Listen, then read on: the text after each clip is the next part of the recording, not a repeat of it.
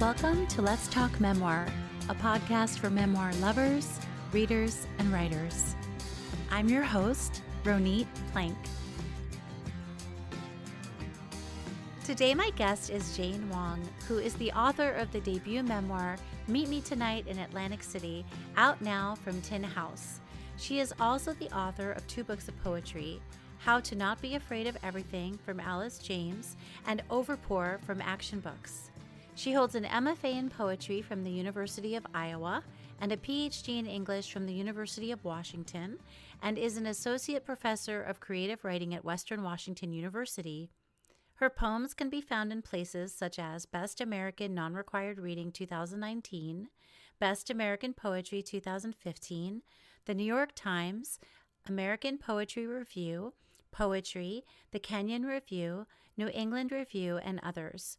Her essays have appeared in places such as McSweeney's, Black Warrior Review, Ecotone, The Common, The Georgia Review, Shenandoah, and Want Women Writing About Desire. A Kundiman Fellow, she is the recipient of a Pushcart Prize and fellowships and residencies from the U.S. Fulbright Program, Artist Trust, Harvard's Woodbury Poetry Room, 4Culture, the Fine Arts Work Center, Breadloaf, Hedgebrook, Willapa Bay, the Jentel Foundation, UCross, Mineral School, the Barbara Deming Memorial Fund, Log Haven, and others. She grew up in a Chinese American restaurant on the Jersey Shore and lives in Seattle. Welcome, Jane. I'm so excited to be here. Thanks for having me, Ronit. I'm so glad that you're here and really, really excited to talk about this book, which is so, so many things. And I don't want to even get into how I would describe your book until we talk a little bit about what you would like to share about Meet Me Tonight in Atlantic City.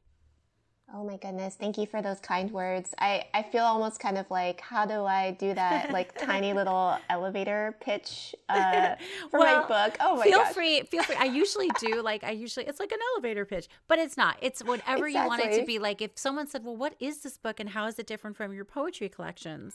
Yes, yes. I I like to describe I, I think the book kind of like a um, giant like hot pot meal, which I just had yesterday. It's full of a lot of different ingredients that go into one gigantic pot, which is uh, ultimately the pot of kind of like my mother, basically, mm-hmm. a, a love song for my mother. But a lot of those ingredients include kind of like, you know, my working class, like low income kind of upbringing and growing up in a Chinese American takeout restaurant and um, my father's um, disappearance from our family, especially as a gambler. He, you know, I write a lot about in the book about how he kind of gambled um, our restaurant away when he went to Atlantic City. Um, but it's also about kind of like me as an adult and my terrible ex boyfriends. And mm-hmm. it's also about love and community and trying to find your your people. And you know, in many ways, it's also about being a poet and being a writer and what it means to also be uh, a Chinese American woman. So mm-hmm. it's about a lot of things, but it's all boiling and kind of in this pot um, that keeps returning to my mother ultimately. She's mm. she is the true star. I make this terrible joke that i'm just the off-brand cereal version of her you know? Oh my gosh. Your love for her your awe of her and your curiosity about her are you know run throughout the book. And so do so many references to i mean the particular which i'm going to get to in a second because it's just teeming with I mean, there's so many details here and lots of food references, yes. especially, you know, you just used that analogy of hot pot. And I love food as a way to describe how I'm feeling and what I like and the way life is. And I feel like writing something like this, absolutely, that's just the best description I could have imagined. And mm-hmm. I'm curious because your other two books were poetry books, mm-hmm. and I think you began in poetry. Is that right? You know, super secretly, I began as a fiction writer. Um, super secret. I know, I know. Back in college, I only wrote fiction, and I stumbled upon poetry kind of by accident. Um, mm. But and then I just pursued it. I just kind of fell in love with just like the the the wild range of like what you can do with music and line breaks. It's like tinkering, you know. Mm. It's very. Mm. Uh, I guess it can be whatever you want it to be, which I, I love. I mean, so so is memoir. So. Well, right. I mean, the the more I study, the more I realize so many things are, are just worth breaking what's expected. It's mm-hmm. worth just trying something new because people usually love it. Uh, when did you know that you wanted to write an actual memoir? And how did approaching this material or the project feel different or feel similar to the poetry you write?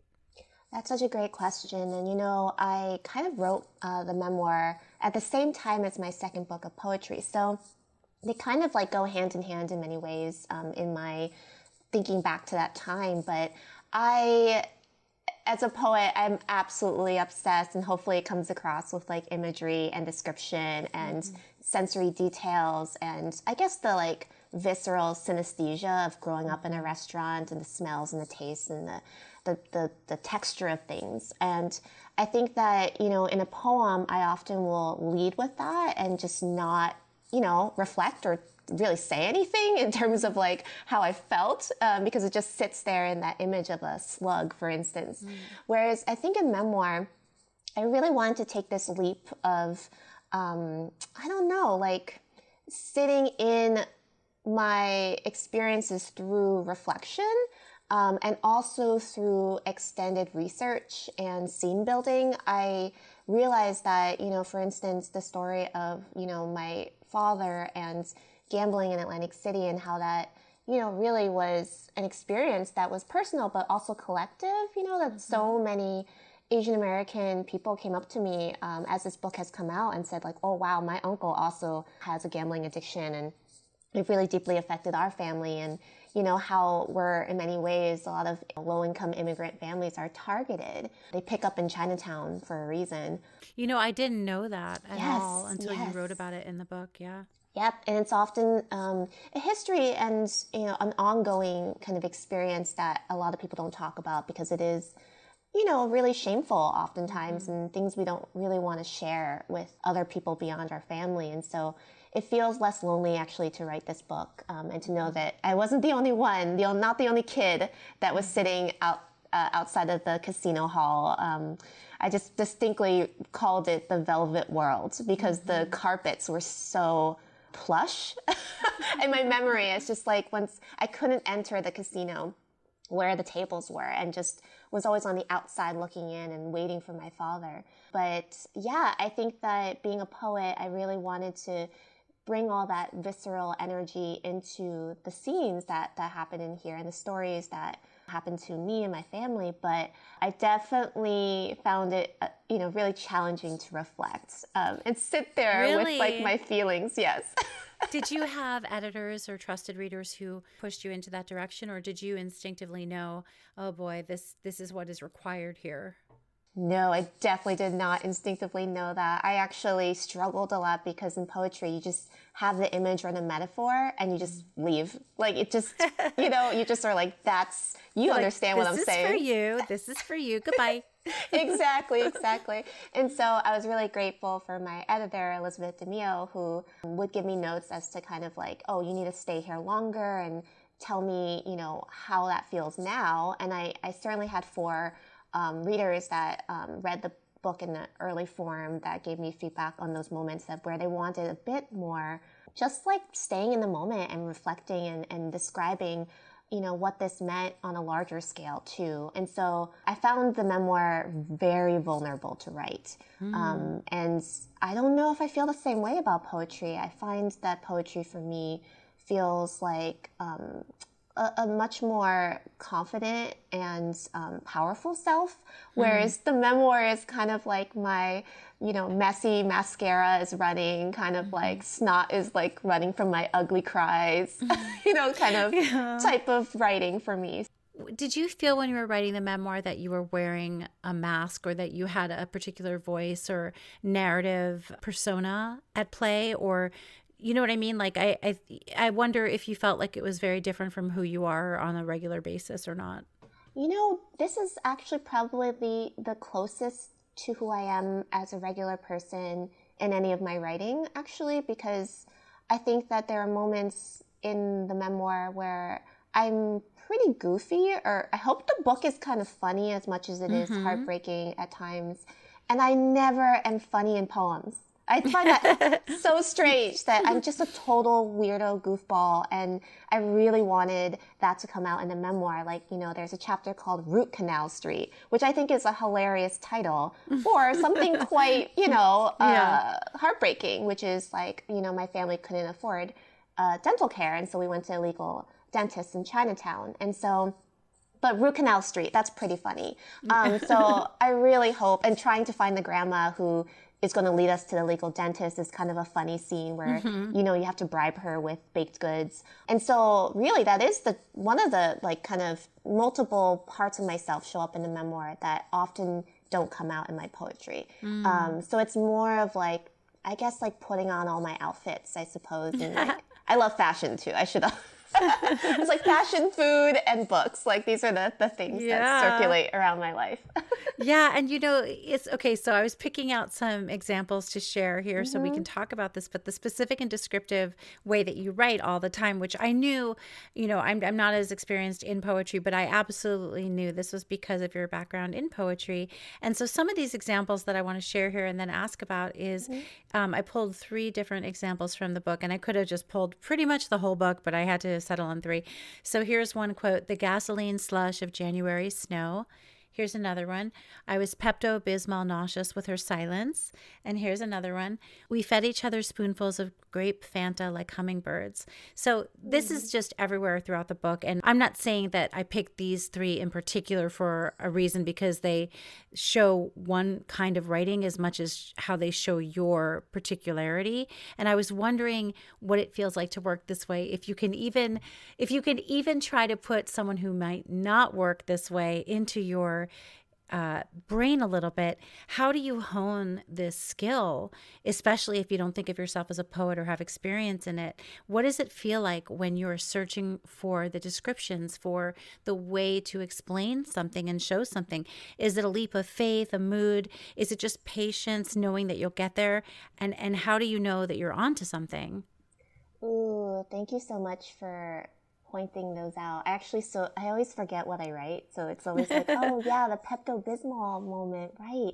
Yeah. Um, you know, I feel like the way I go about those moments of imagery in particular and sensory detail is me as a kid. Honestly, I try to go back to my like eight year old, ten year old self, where I'm just like just amazed by eating, you know, durian for the first time and trying to describe what that tastes like to someone um, I feel like there is an imaginative element to the descriptions that really send me back to childhood. I think mm. like I mm. always try to tap into my younger self when I'm trying to describe something. Um, I always think of it as an amazing challenge to try mm-hmm. to get mm-hmm. as close as possible to that feeling and to describing something because you'll never exactly do it, um, mm. but you will get as close as possible. And so, even thinking about the image of me and my brother like feeding each other um, Fanta grape soda with spoons like hummingbirds. Like to me, that's so tender and mm-hmm. so tiny and like mm-hmm. the little beating hearts of those those birds like we were that to each other you know mm-hmm. we were mm-hmm. trying to nourish each other in this this way that you know we were also um, kind of uh, i don't know precarious i suppose in the, mm-hmm. that moment um, in our family. And so that was really hard, you know, like hmm. it's so different when you try to get as specific as possible. It wasn't any type of bird, it was a hummingbird. Mm-hmm. Um, or thinking about, you know, Pepto Bismol, that's so specific too. But mm-hmm. um, I'm thinking of another, sometimes I will revise for these images. They don't come immediately. Definitely, mm-hmm. it takes a lot of time. And I would just suggest that, you know, if writers are kind of like trying to kind of work through, you know, what image works there is to, to have patience with it and try a few different things. And like you said, it is a leap of faith. It is totally like, I hope my reader gets this. Um, and sometimes I will go as far as possible just to hope that the reader will come along with me. It's that wonderful moment in metaphors, that relationship between, I'm getting poety, the tenor and the vehicle, whereas the vehicle is the, as far as you can go. Like, let's, let's see how far you can go in terms of that associative leap, right? The mm. prescriptive leap. I love trying to put pressure on that, like a yeah, like a pressure cooker. It's, yeah, it's, it's, almost like a prompt. I mean, it seems it like is. it's almost like a, a, an innate prompt each time. Okay, go farther, go farther, go, go farther. farther, and trust your reader. That's the thing. Is like I think that you know I know myself as a reader. I love it when I feel like the the writer is trying to bring me somewhere, and I, I need to trust the, the the writer to take me there, and I will do i will eat all the little bits of cheese along the way you know? I'm just like yeah. following the path um, and just trusting in it. So I, yeah but it is something certainly is my favorite thing to do. I actually had to stop myself multiple times from going like too descriptive. It was really hard. Uh, it was really hard because it's a big it's a big book compared to yeah. a book of poems. 70 pages yeah is poems. Do you ever just leave it? I mean do you ever just say i'm just going to call it a white wall yep. And actually it breaks it breaks my heart a little bit. I'll be honest. It, it really bothers me. People call this memoir so poetic and I'm just like, wait, really? Because in my mind, I'm like, oh, I could have gone further. But oh, interesting. Um, yes, I had to stop myself multiple times. I'm just that person that's just like constantly I'm a maximalist. I think that's mm. maybe part of it is that I'm I will never be a minimalist. I, I just in life, anything. Mm-hmm. Like I I just love color. I love um, stuff like and maybe my writing's like that too well also and i think is it fair to say and you can correct me and tell me what it is the better way to say it but the, it starts with a feeling perhaps this idea that you and your brother are sitting there and you remember the grape fanta uh, mm-hmm. uh, for example and then you are trying to i wonder catch a feeling or capture what it was like to actually be there right. what what the way the gestures or the way you were moving or the way you might have been huddled together or something yes. and so then you go from there that because you want the reader to really understand that you weren't just you know sipping soda that's right. different right right yeah that yeah. it's definitely for me an emotional weight the, all mm-hmm. those those moments of imagery and metaphor are meant to move us, um, zoom in super, super close, like nose close, in order to, to feel that moment emotionally. Um, because, you know, I think dialogue and scene building and reflecting does a lot of work around it. It can't all be description. Um, mm-hmm. And so, like, I try to balance that out the best I can, I suppose, when I'm writing. And I think that sometimes when you slow down to give those tiny details, it sometimes can be quite vast.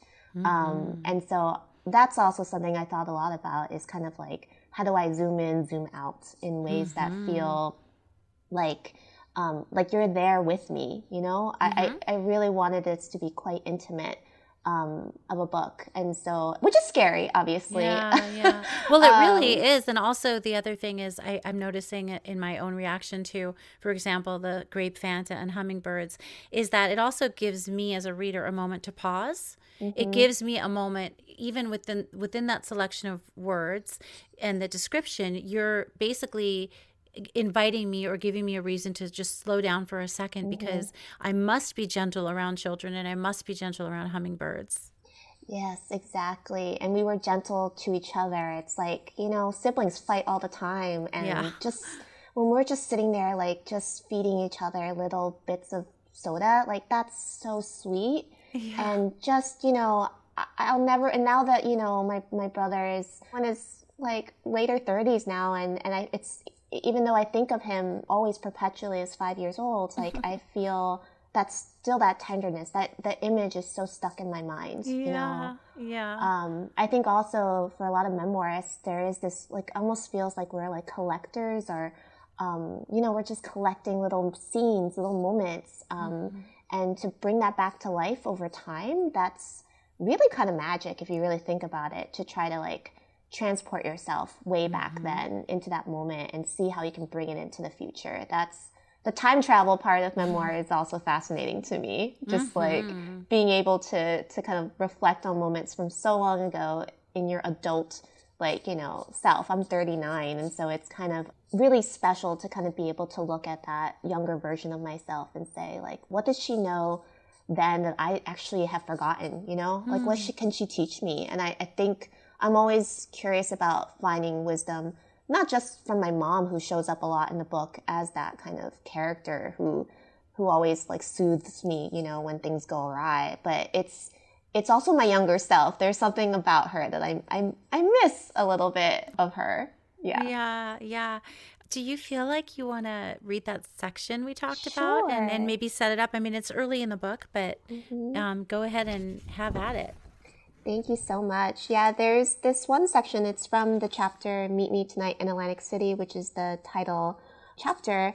And in this moment, um, my mom um, and I and my brother and my dad, I suppose, but he's gone in the casino in that velvet world. And we are kind of at Caesar's palace. And um, yeah, it's just kind of one of those those kind of moments where we're just kind of waiting for my dad to come out of the casino. Here is one scene on the shore of many. On the way back to Caesar's, my mother sits on a boardwalk bench, the dune grass behind her like the back of a throne. From her purse, stolen bread rolls from the palace court buffet. She chews out all her anger on those bread rolls, gnarls in the crust. Soft middles demolished along her patent leather heels, digging into boardwalk cracks. Seagulls swarm around her in full praise, glitter of the boardwalk. I'm tired, mommy. I whine, pulling on her earrings with my sandy hands. Next year, her earlobes will split open from two heavy earrings. The infection will heal and yield a scar I will grow jealous of. Tell that to daddy. The sky is all lavender and dragon fruit. Everywhere around us, people gawk at the swirling sky and take pictures. Later, when I ask my mother for baby pictures of me, she'll tell me we were too poor to afford a camera. She'll simply repeat, I held you up. You didn't blink and had the biggest eyes I've ever seen. I'm afraid she knows too much. I lean my head against her sharp shoulders, which will always vacillate between sharpening and softening. Stephen joins the seagulls and starts eating breadcrumbs off the ground. What's a lichen there where daddy goes? I ask her. My mother stares at my brother. He has my father's eyes, big and shining like a dying flashlight. He will grow to be as tall as my father, six feet to be exact. He will be a handsome man who has to shave every day, stubble sprouting like fine bristles. But at this moment, his tongue is speckled with sand and gluten. Stop that right now, my mother screams at him. Stop that, stop that. Soon, Stephen is wailing, and that unrelenting sound answers all my questions. Meanwhile, an off-duty clown strolls down the boardwalk with his date for the night. She is holding one of his oversized bowling pins and laughing like something is stuck in her belly. Chilly wind cuts through the sand and the boardwalk shifts underneath our feet. Was winter coming? Yes, but not now. Her hair is coiled cotton candy. Show me that new trick she sings in the dwindling light. I did not know at that time what my mother thought of Atlantic City, what she thought of that fake blue sky at Caesar's, of transparent lettuce with Russian dressing, of my father, a man she barely knew, throwing money on a table for something utterly intangible. Not long ago, she was a farm girl, sucking on sugar cane after hiking up the mountains to gather wood for the stove. This is before she was arranged to marry my father at 19. My father, a tall stranger who moved to a country where a piece of plastic could buy a car. My mother's name because she's real, Jin Ai. The scene continues for Jin Ai, but not for us. At 6 a.m., my mother wakes up from a dream in a language she doesn't yet understand. Hey, gorgeous. Hey, pretty lady. Hey, baby. She walks past our sleeping forms, consumed in white down feathers, and pulls on her heels. With purpose, she takes the elevator to the first floor. She walks into that red velvet room and follows what her heart does not desire. My father is whiskey eyed and half asleep, a drowsy raccoon hunched over the blackjack table. His shirt is unbuttoned one too many, and his empty wallet is an open window. My mother clenches her fists and imagines raising them to the fake sky above. Her eyes swirl like a whirlpool. No one will ever know if she's crying. My father doesn't say her name or look up. One more game. Dozens of floors above, we are still dreaming. K-O, K-O, K-O. Thank you. Oh wow. So I I was wondering we've talked a little bit about the tenderness between you and your brother and there is tenderness for I mean, everything that you turn your attention to, and of course, the brother, the relationship between the two of you is heartbreaking and beautiful. And of course, your love for your mother, which it's funny because when I started reading your book, I thought, oh, there's going to be some, you know, difficulty with the mom, or there's going to be uh, the typical memoir subject mm-hmm. of, you know, a, a, a loss of a relationship with the mom. But actually, your mom is this this guiding force for you, this sort of anchor for you. And you're right, it's it does seem like a love story to mm-hmm. her. Did you did you have to cut material in this? Did you in the manuscript did you find that you had too much or that there was any redundancy or is everything i mean this sounds so silly of me to ask you but because you are a poet and because you mm-hmm. worked so deeply with these details i'm wondering did you end up having too much or did you really pretty much have what you needed?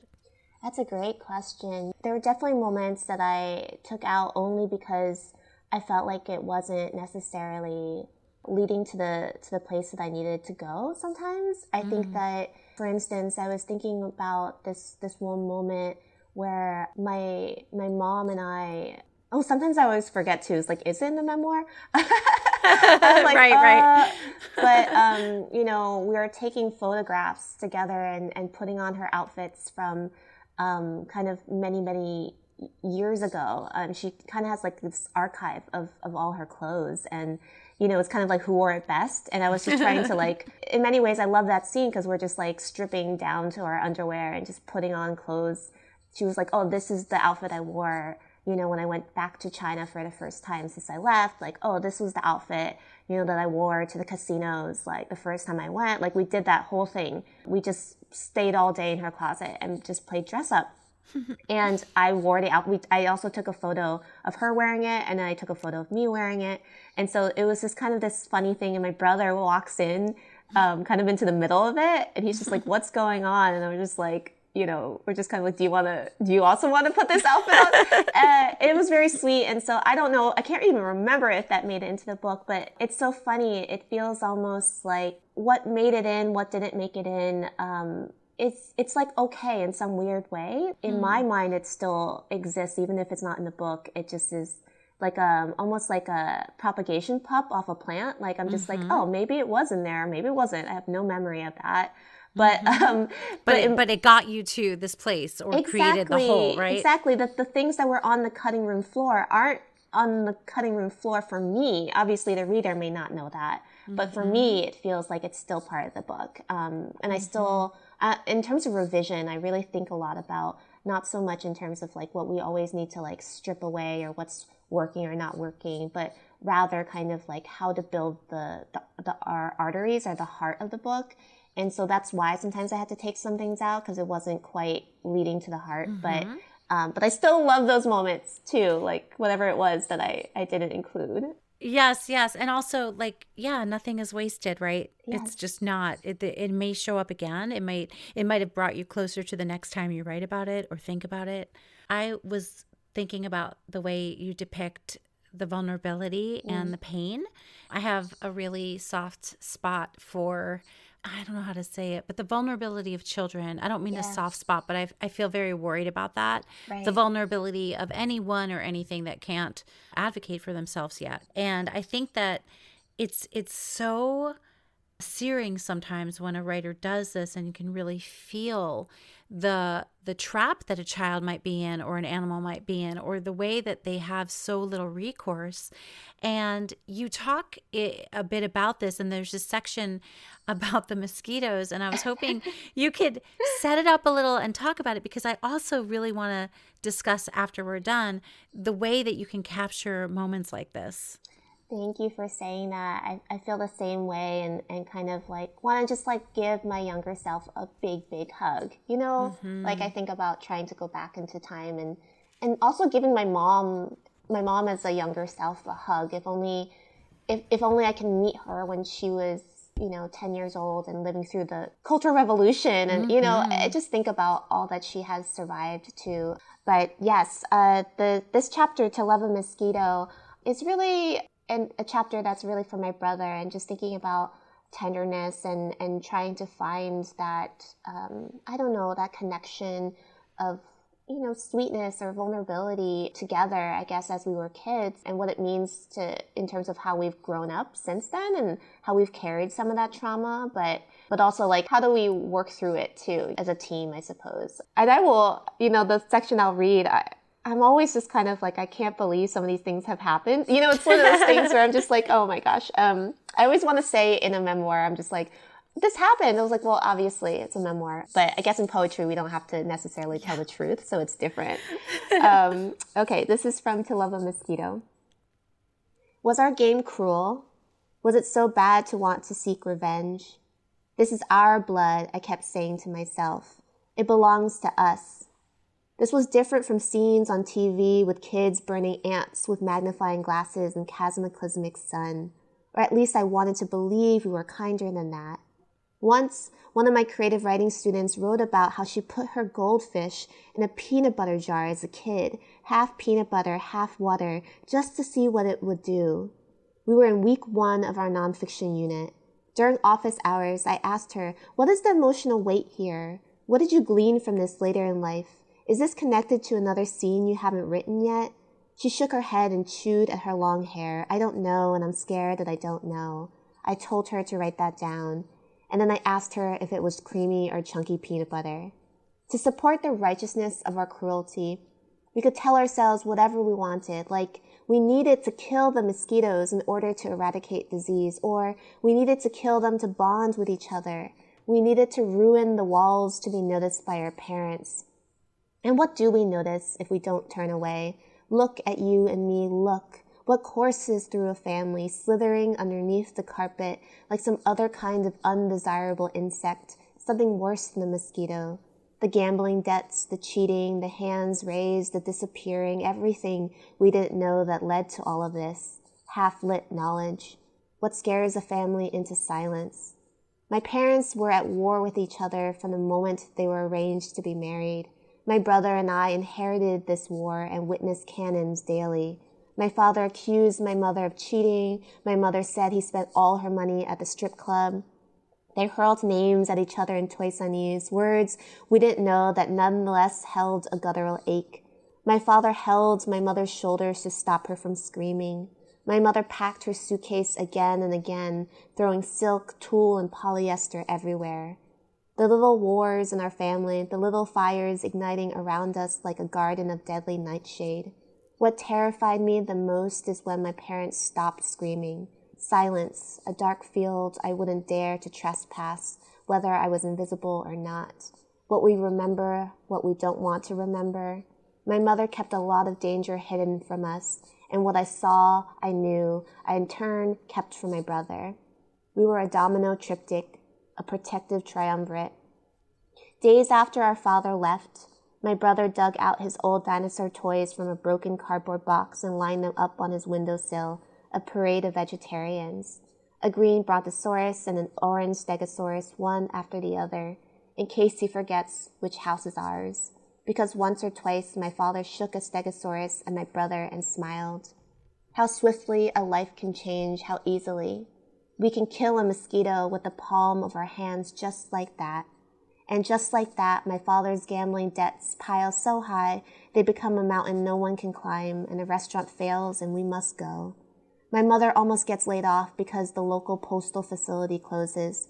She adds two hours to her commute each day and works night shift for so many years she develops vertigo. Just like that, her cochlea wobbles and she vomits, but she refuses to go to the hospital. She stays at home and we stay with her. Everything happens so quickly, time collapses. My brother and I forgot to, to grow up. Thank you. So I'm curious about capturing, and this is more than obviously pain or cruelty. There's so much here, of course, but what is it like for you when you're writing material that might hurt? Uh, mm-hmm. how do you calibrate yourself as a writer and then a person after who's done writing that material and, and has to rejoin the world what is it like to invite these experiences to take up more space in you? That's such a beautiful question and one that has so many layers to it. I think that my number one thing as a writer is that the writing space to me is kind of sacred and that I don't want to harm myself ever when I write. So, in many ways, I have to be ready to do that work. Or if I'm afraid to do that work, um, especially writing about difficult things, especially domestic violence in my family, but also in my own uh, life as an adult, um, is that, you know, I, I, write about having difficulty writing it. Um, and I think that that's one way to keep myself kind of safe or at least fully transparent in terms of how it feels to do that work because it's scary, obviously, to kind of look back at the past and, and see what we didn't know then. And so, especially in that one moment um, where, you know, my mother protected us from a lot of the, the violence that my father kind of inflicted on, upon her, she didn't share a lot of that until I was an adult and had that violence inflicted upon me in my intimate relationships. And that was really powerful that she, you know, finally shared with me. And that was very scary to write about. Um, but I think that writing about those moments of, of fear and, and danger and violence really come down to, you know, how do I, I don't want to make it beautiful. It's just sometimes where poetry can fail me in, in hmm. those moments because there's no way to, to write it in a way that can can make some sort of beauty or resilience out of it. Instead, for me, it's trying to get closer to the feeling of trying to write about it, the the difficulty, the, the psychic harm sometimes we feel when we go back to those spaces. I think I really want to respect and, and kind of honor, I think, what it means for writers to write about these difficult things because you know, I want to make my make sure that my myself like I'm safe in those moments too. Mm-hmm. I think for especially my family in all this too. It's interesting because like a lot of this book happens after the book, you know, after mm-hmm. I wrote it, and how my mom experienced the book, and she um, finally this is the first book she's read of mine really um, because mm. you know I recorded the audiobook due to a language barrier. Like she would kind of read half of the book, but then uh, listen to it and. Um, my brother did read um, to love a mosquito um, just that one actually which is funny i'm just like okay oh he told you that's all he read yes that's all that's all he read well, um, what was that, what is that like for you it's so weird i mean i think i mean it came out as a separate essay before mm-hmm. and i've mm-hmm. changed it a bit but um, I told him this one was for him specifically, and so I think he just like zoomed in on that one and was like, "That's all I need," which is hilarious. But um, well, I um, mean, isn't it hard? It's hard to go back, right? For hard. for them, like you choose to go back in yes. your writing, but it's like I was actually. You must you must be really in in tune with me because I was going to next ask you how your brother and mom are now mm-hmm. and how mm-hmm. they they received this. Yes, I think that my brother in particular. I think for him, it's it's really hard um, to mm. to read that particular chapter because he still has a lot of unresolved, you know, feelings yeah. with our father. And I hadn't seen my father in maybe 16 years or so. And um, he lives really close to my brother, pretty close um, in New Jersey, and, and they don't see each other. Honestly, after this book came out, I, I kind of felt like I needed to see him. Mm-hmm. And so my brother and I went to go see him, and he had had a stroke and we had just found out, and it was a really emotional um, mm-hmm. trip to go see my father at the rehabilitation center. Um, but I don't think I would have been able to do that uh, if I didn't write the book and if my brother didn't come with me. And so, in many ways, like my brother still has those those moments of trying to reach out to my dad. Um, mm-hmm. But yeah, he he I think he really uh, is grateful. I think to for me to kind of like try to put it into words mm-hmm. what estrangement can do. Mm-hmm. Um, he's such a tender, tender person. Like he's. Mm-hmm. I think that that chapter really speaks well, to. Well, it does come that. across. It's funny, like it just.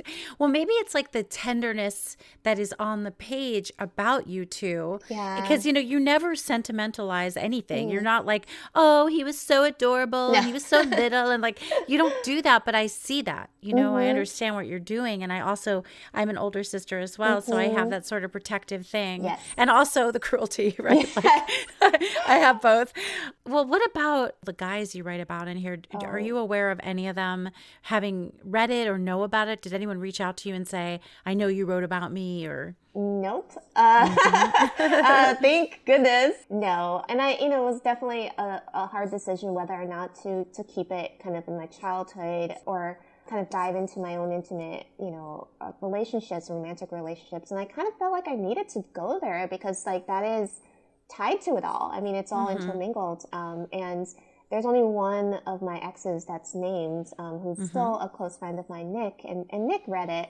And it is so special, I think, to, to kind of like look back at those particular moments and realize like, you know, the mistakes that we, we both made. And, you know, I think people always, whenever the book is like out and about in the world, people are always just like, how's Nick? I was like, Nick's doing great. He's so the, funny. He's the poet laureate of Wisconsin. And he's Aww. he's got two beautiful kids and a well, lovely wife, and he's just you know I think you know in many ways like I it was definitely an act of bravery to kind of write, especially about um, yeah. my own relationships and um, how that gets very entangled, uh, very much so with you know, our own familial relationships mm-hmm. and patterns that we notice across time too. And so, yeah, and my mom is especially very, very uh, proud of the book. I was, I mean, in many ways, her review was the only one that mattered to me mm. of sorts. And she really said that she really thought the book was funny at parts and that it was, it felt very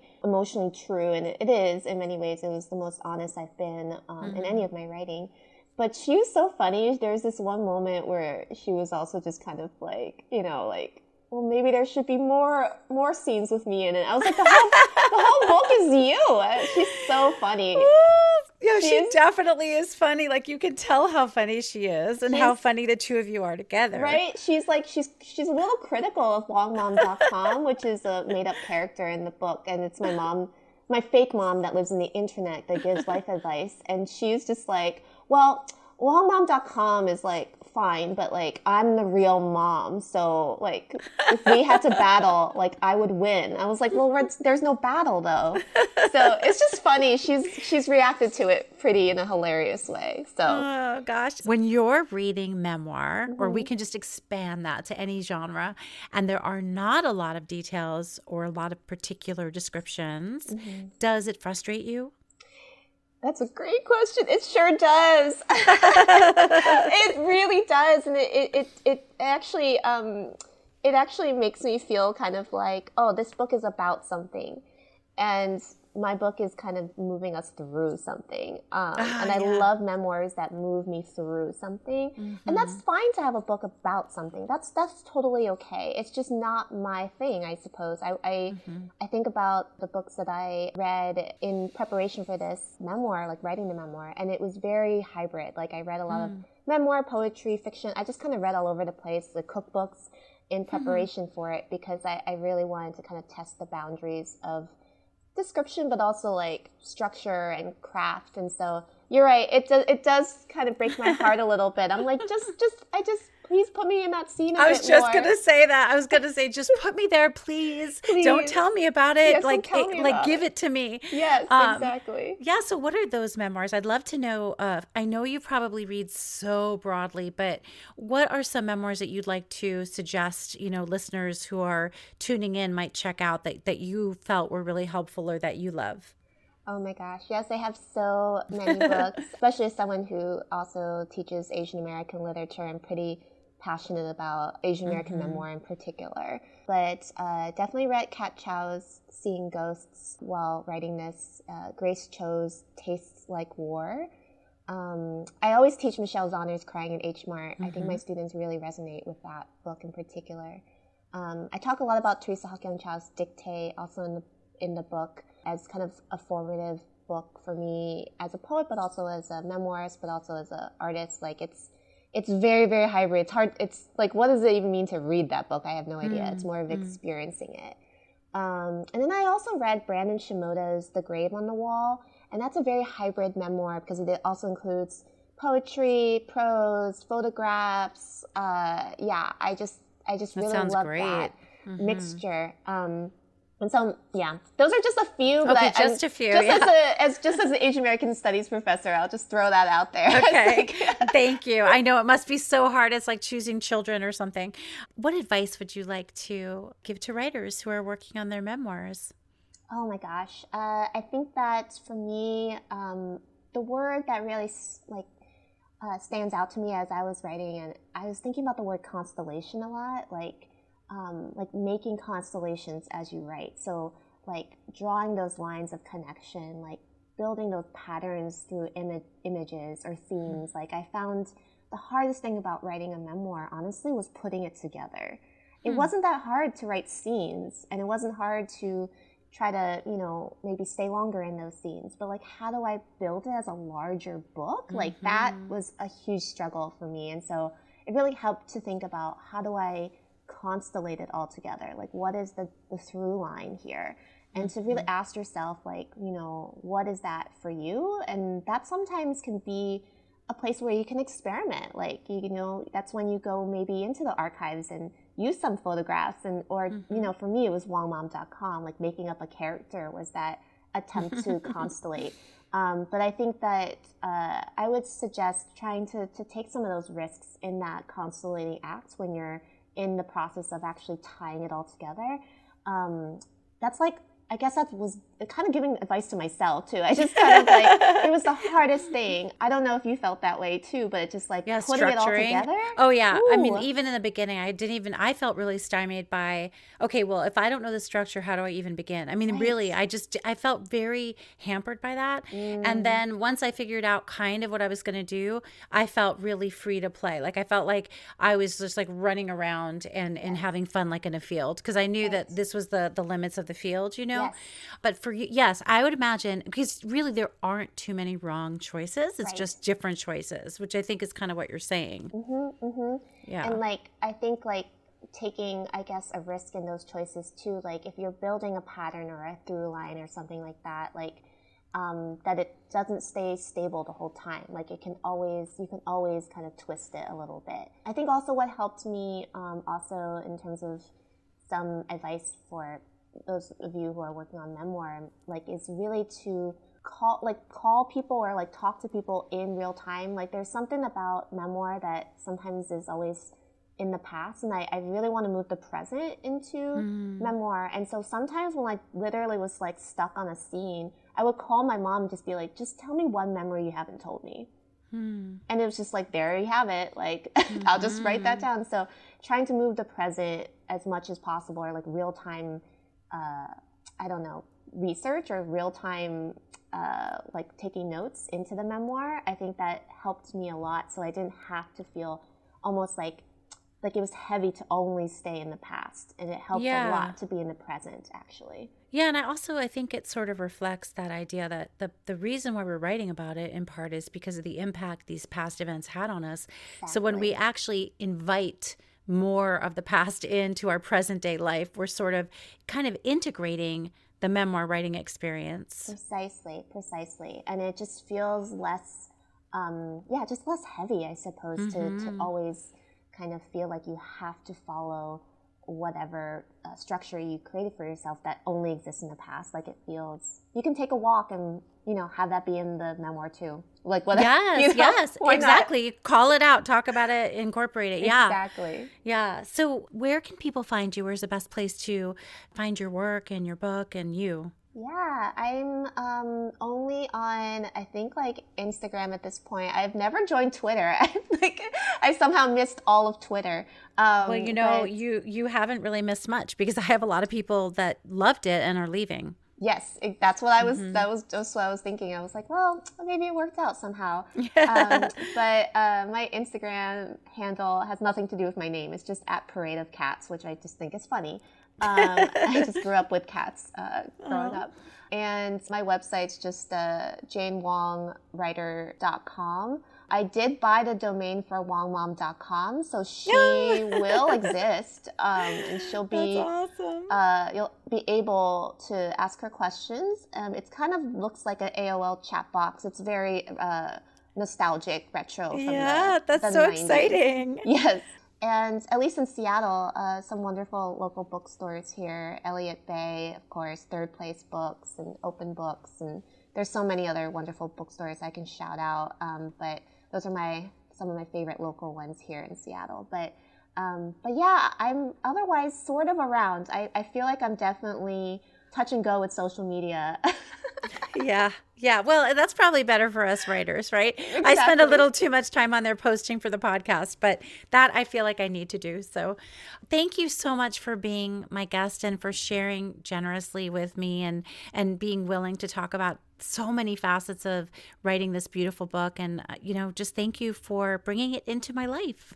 Thank you so much for your just like uh, I don't know, it's like really open questions, Ronit. I feel kind of like um, I could talk to you forever, actually. Just oh, I love talking to you. I mean, I just was like, I knew it was going to be like this, though. I just had a feeling. I mean, if you write like that, I just knew I was going to love talking with you. Thank you. It's yeah. been totally the highlight of my my whole month. So thank you. Thank you. Thank you for tuning in to Let's Talk Memoir. For more about this episode and my guest, please visit the link in the show notes or on Instagram at Ronit Plank. That's R O N I T P L A N K. You can also follow me on Twitter, Facebook, and TikTok. If you liked this episode of Let's Talk Memoir, please go ahead and share it with your friends and subscribe. And if you have two more seconds, you can rate and review it on Apple Podcasts, which really does help other people find the show. Thank you so much for being here.